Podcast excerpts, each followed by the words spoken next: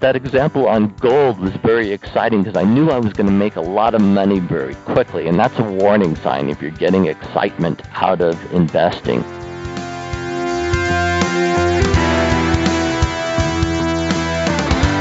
Everyone. Welcome to the Where Accountants Go podcast. I'm Mark Goldman, a CPA, and your host for this very show. Well, hey, if you have ever listened to our show and thought, I wish they had a guest on this topic, or I wish they had someone in this specific field, well, then today's show is really going to interest you. We frequently get suggestions from our other guests, and in fact, we're very blessed in that area, frankly, but we also accept guest suggestions from our listeners or from you. If you didn't realize that, today's show is really going to pique your interest. For today, we have Alan Roth in the Colorado area on the program, and he has a unique financial planning business that he's going to tell us about. Although he started out like many of us in accounting, even becoming a CPA early on in his career. And Alan was suggested by one of our listeners. Frankly, after I looked up his background, I couldn't resist but see if he would come on the show, and obviously he did. If you're sitting there and you have an idea for a future guest for the Where Accountants Go podcast, please reach out to me online. Probably the easiest way is through LinkedIn. You're welcome to email me, of course, as well. But probably the easiest way is through LinkedIn. I'm very easy to find. Just look up Mark Goldman next time you're on LinkedIn, and I would love to hear from you. And if you enjoyed this interview with Alan Roth today, make sure you leave us a rating in your podcast app. We also love when we get ratings. It helps other people find the show and, and judge whether or not it would be good for themselves. So please do take the time to leave us a rating. Well, with that,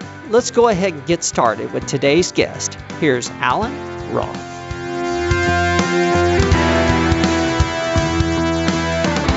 Well, hello, Alan. Welcome to the show. Hi, Mark. Thanks so much for having me. Really appreciate it. No problem. Well, for the audience, today we have a guest on the show that actually came from you, the audience. I'm always open to guest suggestions, and one of our listeners, actually Ravi in the DC area, suggested that I invite Alan Roth on the program. And once I did a little research, I absolutely couldn't resist trying to get him on the show. We've had a few accountants that have turned financial planning professionals on the podcast before, but I figured anyone that named their website daretobedull.com had to be a little bit of a character. So I wanted to see if Alan would come on the program, and obviously he graciously accepted the invite. Well, Alan, I definitely do want to get into what you do now, you know, your business, Wealth Logic. But before we do that, I think it's important that the audience understands exactly where you came from and, and how you got to where you are today. What led you to consider accounting as a possible career choice in the first place? Well, I had a very short career in accounting, but in high school, as a junior in high school, my father sent me to the Stevens Institute of Technology to take a two day aptitude and psychological testing to see what I should be in my career. And I hated English, foreign languages, I loved numbers, and lo and behold, it came out and said I should be an accountant. Wow. that was my aptitude. That was where I should go. Okay. That's interesting. And then it ended up changing later on. That's hmm, that probably says something about that test. I'm curious, was financial planner even an option on there? Probably not. Okay. And certainly not in the way it is, you know, today. Financial planning is very different than it was back then. Oh, good point. Okay. You were destined to at least start in accounting. Was it at that point forward that you were determined to become an accountant or pursue that? Well, I, I did a national search for my undergrad. I wanted to go to the school number one in my field, and University of Colorado at Boulder was the number one party school in the country. So that's why I chose that and majored in accounting. And kind of an early warning sign was my only C in college was the all important intermediate accounting. What I didn't realize that at that point accounting was more memorization of FASBs and things like that, stuff that I absolutely hated. But I managed to get through and get my degree in accounting from University of Colorado. Okay. What was your first job like in accounting? Where did where did you start? How did you get that job? Well, you know, I interviewed at that point all of the the eight big eight firms. And you know, you don't mind me copying Inspector Gadget, your last guest, but I had the exact same experience. I got seven offers with the big eight firms, and the one I didn't get the offer from was Arthur Andersen, the one that's now out of business. But my experience at Peat Marwick, an absolutely great firm. I loved the firm, but what I was doing was ticking and tying and footing and crossing and learning how to use a ten key. I was bored to death. It wasn't Peat Marwick's fault, now KPMG, but it was not my calling in life. And I don't mean to brag, but I was the worst CPA in America. I, I passed the CPA exam with a minimum 475, so I'm a member of the 300 club. you know, I'm sure I've heard that before, but not recently. That's that's pretty funny. at, at the time I took the test, you couldn't even use a calculator. Okay. Wow. 475. So hey, you you you passed. I did not overstudy one bit. I'm curious, how long did you stay with Peat Marwick? Two years, enough time to get my CPA license. okay. Which I still have, by the way, so I, I still consider it very valuable. Okay. Okay. Well, it sounds like barely squeaked by and got it, so you definitely want to hold on to it.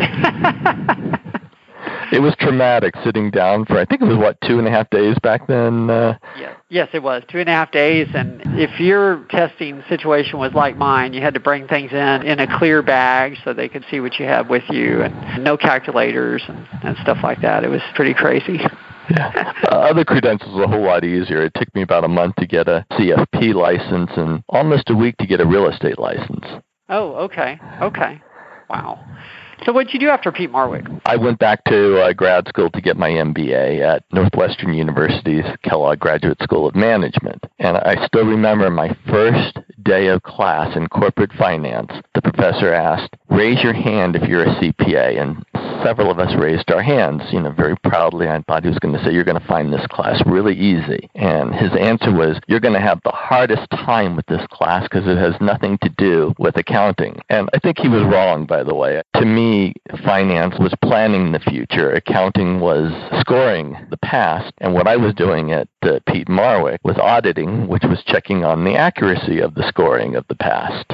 Yeah, I think I would be on your side there. I, I'm not sure that the, the professor had the right take on that, for sure. For yours, there's also the argument that you know if you don't know history, you're destined to repeat it. So there's probably some value there too. yeah. So when did you get into financial planning? Well, I did almost 20 years of corporate finance first.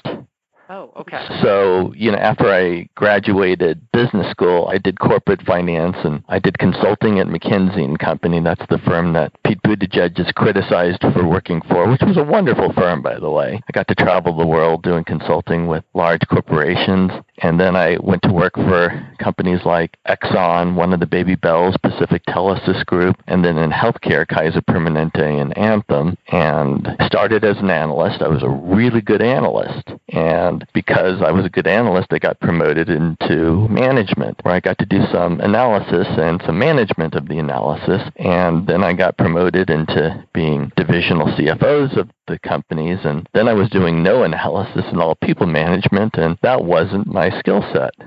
Okay. Yeah, I'm curious. Before before we move forward from there, what are your thoughts on how having the CPA certificate earlier in your career may have benefited you getting into those analytical roles, and particularly, I guess, being selected for some of the CFO roles? Well, it helped in a couple of ways. I consider it, even though it was not my calling in life, incredibly valuable and, and still valuable today. All of my analysis, what was done with debits and credits, income statements, balance sheets, and the all important cash flow statement to build the rigor in, it gave me a lot of credibility as a CPA, et cetera. So it was incredibly valuable. Okay. Even though I was lousy at it. And in every job interview, I said, I'm really lousy at it. uh, I think you're being too hard on yourself. I challenge anyone to say they were a worse CPA than me.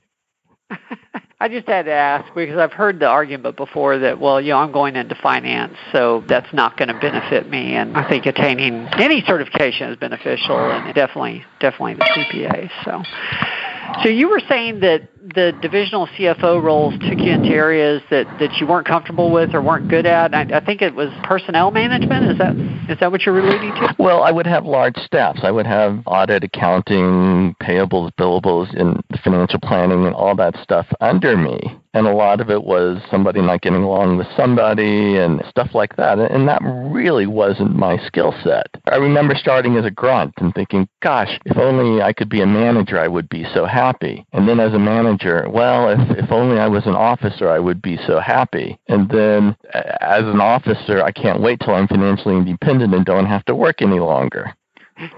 It's interesting how that works. How long was it before you decided to make that change and to start your own company? Not to make the change about being financially independent. I, that's a different, uh, a different story, I'm sure. Yeah, well, it was really at age 40 I had my midlife crisis. My wife and I had a son later in life, and that's when I decided to try to find myself. I got off of the corporate career track, working out in uh, California for what's now Anthem, Blue Cross Blue Shield, and did what anyone would insanely do moved back to Colorado, put a lowball offer on a house in Aspen, and the next thing I knew, we were moving out there. And sometimes a stupid move can work out greatly because a couple of years later, we sold the house for about twice what we bought it for. I didn't want my son growing up thinking, we're poor, aren't we? Every all my other friends, their dads own at least one jet, some two. We don't even own one. Wow. So we moved to Colorado Springs, only about a 100 miles away, but a very different place. Okay. so about when did you start Wealth Logic? It was about 17 years ago. And I was doing consulting in the meantime while living in Aspen. And there were two problems that just really fascinated me. One was healthcare financing. You know, we spend twice as much per capita as any other country in healthcare financing. And the other was investing, how simple investing was and how corporations do it, how we did it in our, our pensions, etc., versus how individuals did it with very expensive products and paying people a percentage of assets to, quote, manage the investments. And I decided the first one was too political, healthcare, and too hard to solve, by the way. So I decided to start an hourly financial planning firm. Okay. So you still have an hourly model? Strictly hourly. Interesting. There are some institutional clients where I do some uh, quarterly reports on, but the vast majority of it is hourly. None of it is percentage of assets, and none of it is commission. Okay. I argue that every profession on earth is fee for service. Why should financial planning be different? Okay. Oh my gosh, that is intriguing. That you're you're not doing any percentage of assets work. Never have, never will. Hmm. What were some of the challenges like? I mean, since you started from the beginning that way, I'm curious. I mean, did it just take off immediately, or what were some of the challenges like in the early days? Gosh, no. my first year as a financial planner, my total revenue was five hundred dollars. Oh, wow. Okay. So I took a real, but that time, by the way, I was very thrifty lived way below my means, made good salaries and bonuses and stock options and things like that. So I didn't have to make a lot of money, but it was still very hard on my ego. I was the all important corporate finance officer where people worked to get to me to trying to call people and not getting calls returned and all that. So it was hard on the ego at first. But that also gave me a lot of time on my hands to start doing things like I was asked by the local business journal to write a column. We can't pay you, but we'd really appreciate it. And I started uh, teaching at University of Colorado at Colorado Springs. And it ended up that all of those things really had a lot of synergies. Now, for the last decade, I've had a wait list of clients. I do a one and done sort of financial plan, charging $450 an hour. So it was anything but an instant success, but eventually it caught on. Okay. Well, I'm curious, what was the turning point for you, or, or was it just gradual all the way through, or what, what, is there anything you can yeah, what was the turning point for you where, where the business just started to take off? Well, it was fairly gradual until the 2008 2009 um, financial collapse. And then people that you know, they were told their advisors their portfolio was bulletproof, can't go down. We've got assets that went up. The last time stocks plunged like REITs and precious metals and mining, you know, that did horrible during the second crash, that people were like, oh my gosh, what we're doing isn't working. So ever since then, I've, I've had a wait list of clients, or even sometimes on my website, I'll say, please don't submit a profile until I do some catching up. Interesting. But that was probably the biggest turning point. That and as I started writing nationally and, and was covered, you know, mentioned in other articles and such, that helped a lot too. And then finally, because the model is so different, a lot of clients are like, oh my gosh, you know, will you do one for my father? Will you do one for my son? I got to tell my neighbor. So, as a very differentiated model, it was much easier to get new clients. And again, I do a one and done. I'm not trying to charge them on an ongoing basis. Okay. So you, you do a financial plan for a customer, and then unless they contact you back for some question or revision, then do you have contact with them later on? Well, I have a monthly newsletter that people can subscribe to, and I tell them that's the easiest way to keep in touch with my latest thoughts and the like. But once we develop the plan, the hard part is getting them from complexity to simplicity. I always said investing is simple. I never said taxes were. So the analysis of what taxes you have to pay to get from A to B is rather difficult. But once we get them there, then they can have rules going forward. So they don't need to come back and keep paying me. Okay. So you have a waiting list at this point of customers. that's quite a statement to say that you sort of shut down your website. Not shut it down, but you ask people not to apply. That's wow. That's intriguing. I guess what does your career life look like now? Are you working full time, or have you started to slow that down? How do you spend your time? This is really interesting. Um, I'm probably working in the neighborhood of yeah, 55, 60 hours a week, but I love what I do, so I, I don't really consider it work. And I do a lot of writing as well. I write for AARP, the 25 million circulation um, magazine, Financial Planning Magazine, Advisor Perspectives, ETF.com. Those are all paid gigs, so it's kind of a lot of fun. Well, yeah, as long as you're mentioning that, I did want to ask you about it because honestly, I was probably slightly jealous. I noticed that you you've contributed to Wall Street Journal, Money Magazine, uh, you know, mentioning AARP now. I understand, you know, given the reputation you have now for your work, how that would pay. But how did you get started as a contributor to those magazines or those publications? Yeah, it wasn't intentional. I sometimes I'll go to some journalism um, events and the like, and I always consider myself an accidental journalist. So it all started when the local business journal here in Colorado Springs asked me to write a piece. I said, Yeah, I'll do once a month and do that for a few months and see how that goes. Well, my very first piece was on a Money Magazine article of a little over a year ago, where they went and asked 24 of the top money managers with the longest track record, mm-hmm. successful track record, what their stock picks were. And I looked at those stock picks and looked at how they did over the next year, incredibly underperforming the index. And that was my very first article. And within a couple of months, I got noticed by Money Magazine, and they asked me to write. It wasn't actually under my name, it was about a three year column called The Mole. It was a financial planner divulges some inside secrets of the financial planning industry. So I did that for about three years.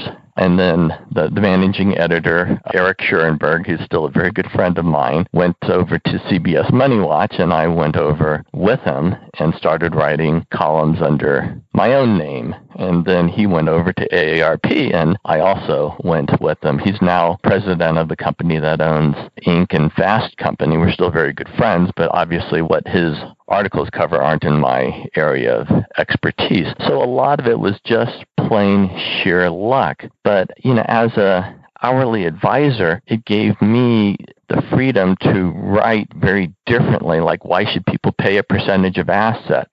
A mortgage is the inverse of a bond. Especially, by the way, under the new tax law, you have to pay interest on your bonds unless you take some credit risk with munis but the new tax law makes it a lot harder to deduct all or even any of the mortgage interest.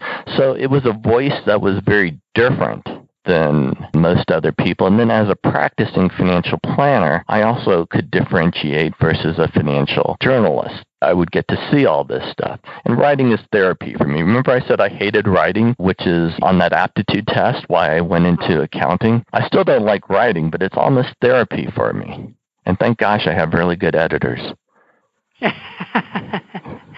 I can relate to that. Sometimes just getting your thoughts down on paper is therapeutic for sure. yeah, thank God for good editors. so, what does success look like for you going forward? Because it sounds like you have the opportunity for more business than, than you can handle or maybe you want to handle. I'm not sure. If we were talking two or three years from now, what are you thinking your business might look like or what would you hope it would look like? Well, I've done a lot of thinking. Should I take the practice nationally? I've had lots of people come to me saying I could be your office in New York, et cetera. And, and my clients are nationally scattered, very few in Colorado, actually, far more in states like New York and California where more people and wealthier people live. So I thought about doing that. And the two reasons I decided not to is one, the regulatory compliance is just amazing if, if you use that model. But even more importantly, I didn't want to repeat the mistakes of earlier in my career where I was a really good analyst and was switched to managing people and the like. So if I did build the practice nationally, I would be doing less of the analysis, less of the client work, and I'm far more of the people management and all of that. So if it ain't broke, don't fix it. I, I really don't plan to change my model. I like what I do. I'm happy. Dying the richest person in the graveyard is not my goal. I do feel like I sold out. I, I started the practice to help the common person, and now at $450 an hour, I can only on a cost effective basis help very wealthy people. So I'd like maybe to start doing more pro bono work. There's a lot of lot of efforts to prevent financial fraud, but I also say there's a whole lot of completely legal fraud that goes along, such as annuities and the like, and do more work to educate people on stuff like that. My biggest pleasant surprise. When I started my practice, I had to explain what an index fund was. Today, there's more money in U.S. stock index funds than active funds. So that is my biggest pleasant surprise, and I'm happy that I contributed maybe 0.00001% towards that shift. Hmm.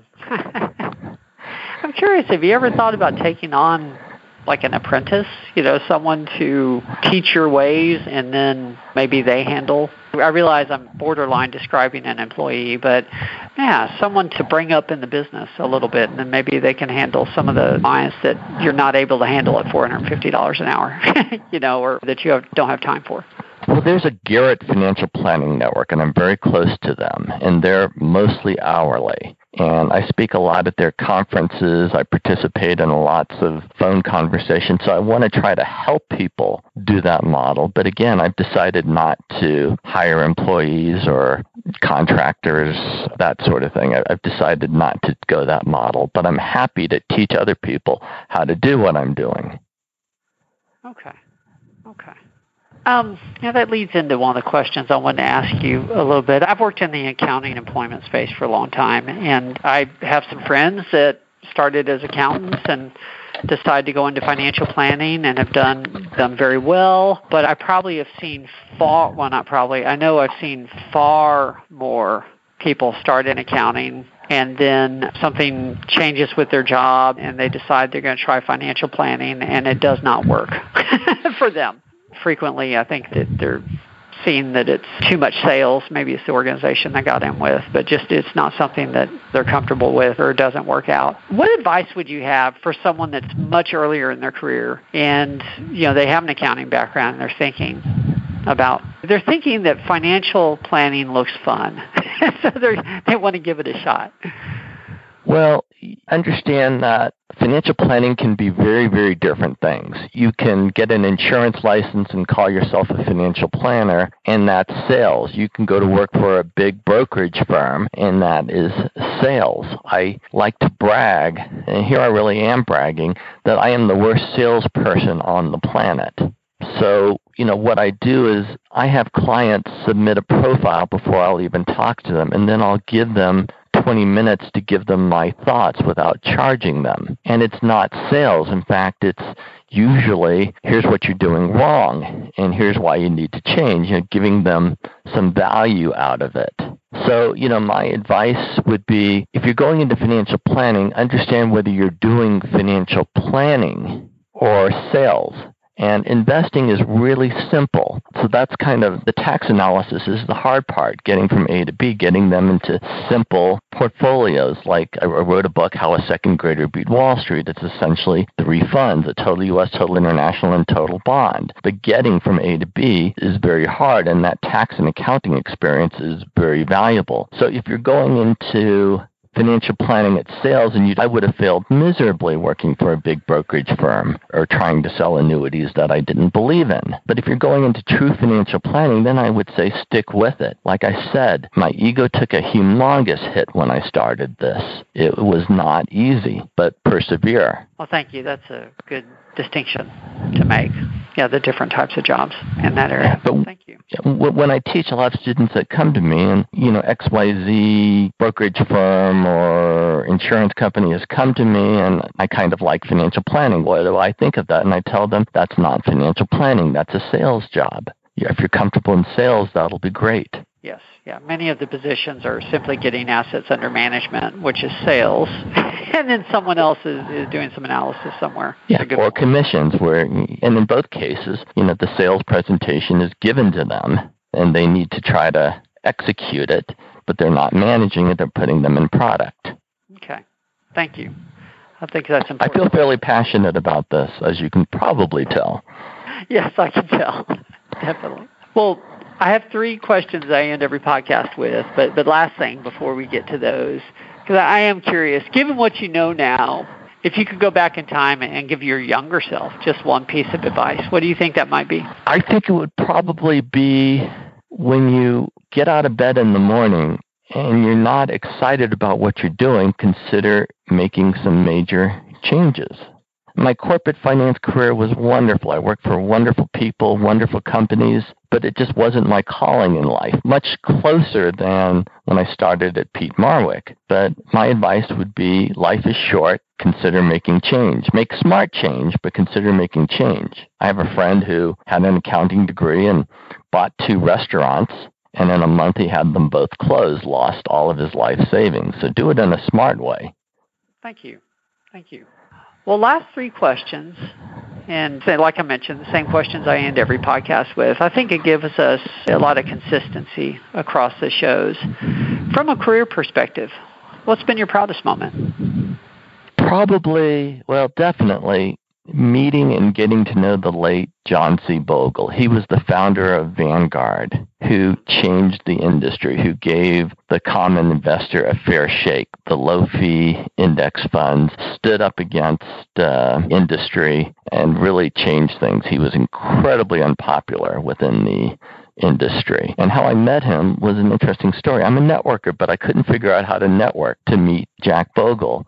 So I sent him a, a blind letter and saying, Gosh, I appreciate everything you've done. I'd love to meet you. About a week later, I get a handwritten note back. I'm coming to Colorado in a month. Let's get together. So for me, this was like meeting my favorite president, my favorite actor, my favorite rock star, all going into one. And that was right as I was starting my business. So that gave me a whole heck of a lot of confidence to, as he would say, press on regardless. And over the years, I got to know him very well, talking to him two or three times a year. And I did some work behind the scenes for him. He helped me in, in many, many ways. So that was probably my, my proudest moment knowing him. And today, by the way, I'm on the board of the John C. Bogle Center for Financial Literacy. It's a volunteer board organization. Wow. It's amazing what you can get if you just ask. yeah. Some of the blind letters I've sent to people, like eating William Bernstein, very famous in the uh, financial industry, it doesn't always work. I sent a blind letter to Warren Buffett and never heard back. But it's amazing if you just try to reach out to people, how helpful people can be. And that's why I want to try to help others as well. Well, second question. Tell us about a lesson that you learned the hard way. And the more you can tell us about the situation, the better, because really that's how we learn. Well, I think I told you, you already kind of asked one, and that was I should have done what I loved a lot earlier. But I actually wrote a piece for AARP on my biggest money mistakes. so do you mind if I go over one of those? Yes, actually, we'd love to hear that. I used to know everything. So my parents gave me very generous on the $7,000 college graduation gift in 1980. And I just knew that gold you know, had to go up because fiat currency deficits, etc., were printing all this money. Gold was sure to go up. So I put it all in gold. At least I didn't blow it with the vacation. But anyways, gold over the next, you know, what are we, 40 years, doubled in price, meaning that it did not keep up with inflation. Had I heard of John Bogle and his S&P 500 index fund, I'd have made $400,000 more. Oh my gosh, off $7,000. yeah. And kind of the lesson is it's amazing. This is a wonderful country. A lot of what I do is tell people I don't know the future. We all think we know the future. Interest rates have to go up. Well, the top economists called the direction of interest rates correct 30% of the time over the last 40 years, less than a coin flip.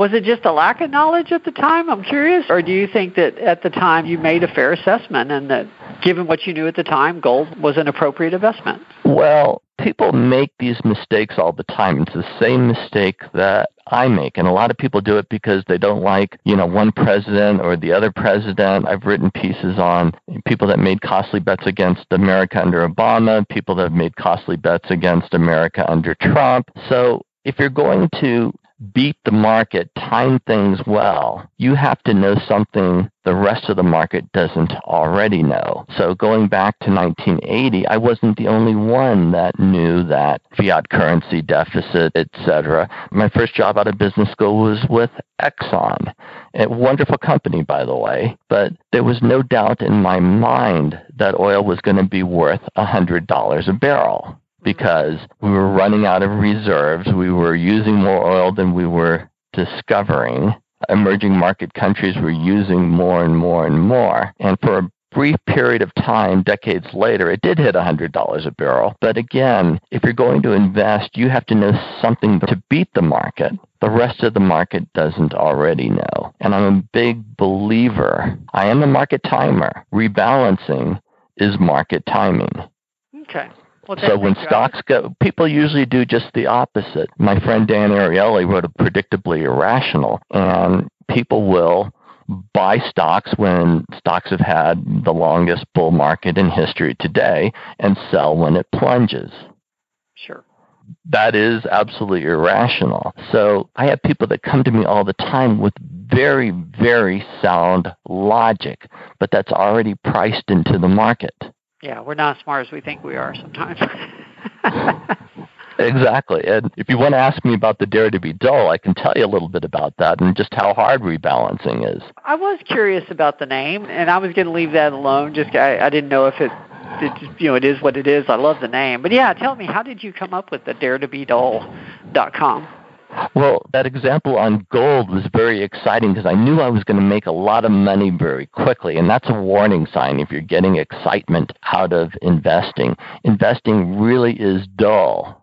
Owning a total stock index fund over decades is not very exciting but it's also very hard. We've got to resist the, oh my gosh, I don't like this president, so I'm going to sell. I do like this president, so I'm going to buy. The amount of money we're printing, inflation has to go rampant, you know, not looking at the fact that Japan's been running humongous deficits and fighting deflation. So you have to be daring enough to resist all these things, and then you have to be daring enough to buy when the herd is selling and reverse, which is not that easy. There's a video on the homepage of my website, daretobedull.com, that I'm very proud of. It was filmed two days before the market bottomed in March of 09. And I'm saying all the right things. Stocks are on sale. People sh- should be buying. Capitalism is going to survive.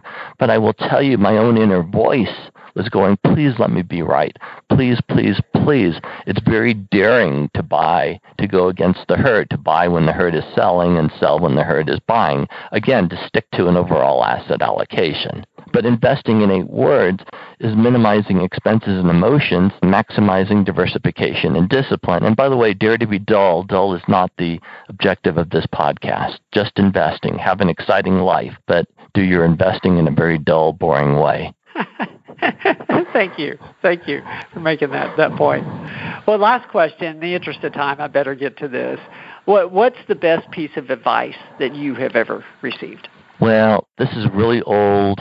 I'm sure everyone has heard it, but I wish I had taken it earlier. And that is do what you love, and you'll never work another day in your life. I enjoy what I do. Do I have bad moments? Sure. But I enjoy it so much more than what I used to. So I would say life is short. have fun. Enjoy it. Beautiful. Well, Allan, thank you very much. If you wanted us to read just one of your articles now, what would that be and where would we find it? Well, you can find it online. It's one that just got nominated for a business award, and it's in the AARP bulletin back in October of last year. And it's four new rules to take control of your financial future. Can I just real briefly go over a couple of the key lessons? Yes, actually. I'm, I'm curious what the okay. four new rules are. well, it's defining wealth. Wealth is not a dollar amount. You can have $10 million but need $5 million a year to live on, and you've got two years worth of financial freedom. If you have $500,000 but you only need $25,000 above Social Security, you're financially free. You're much richer. And the best way to get wealthier is to cut your spending. There's lots of things that we spend money on that don't bring us happiness. Stuff doesn't bring us happiness. Experiences bring us happiness. Delaying Social Security. Think of it as buying the best inflation adjusted annuity on the planet. And then finally, there are many rules that need to be broken and such.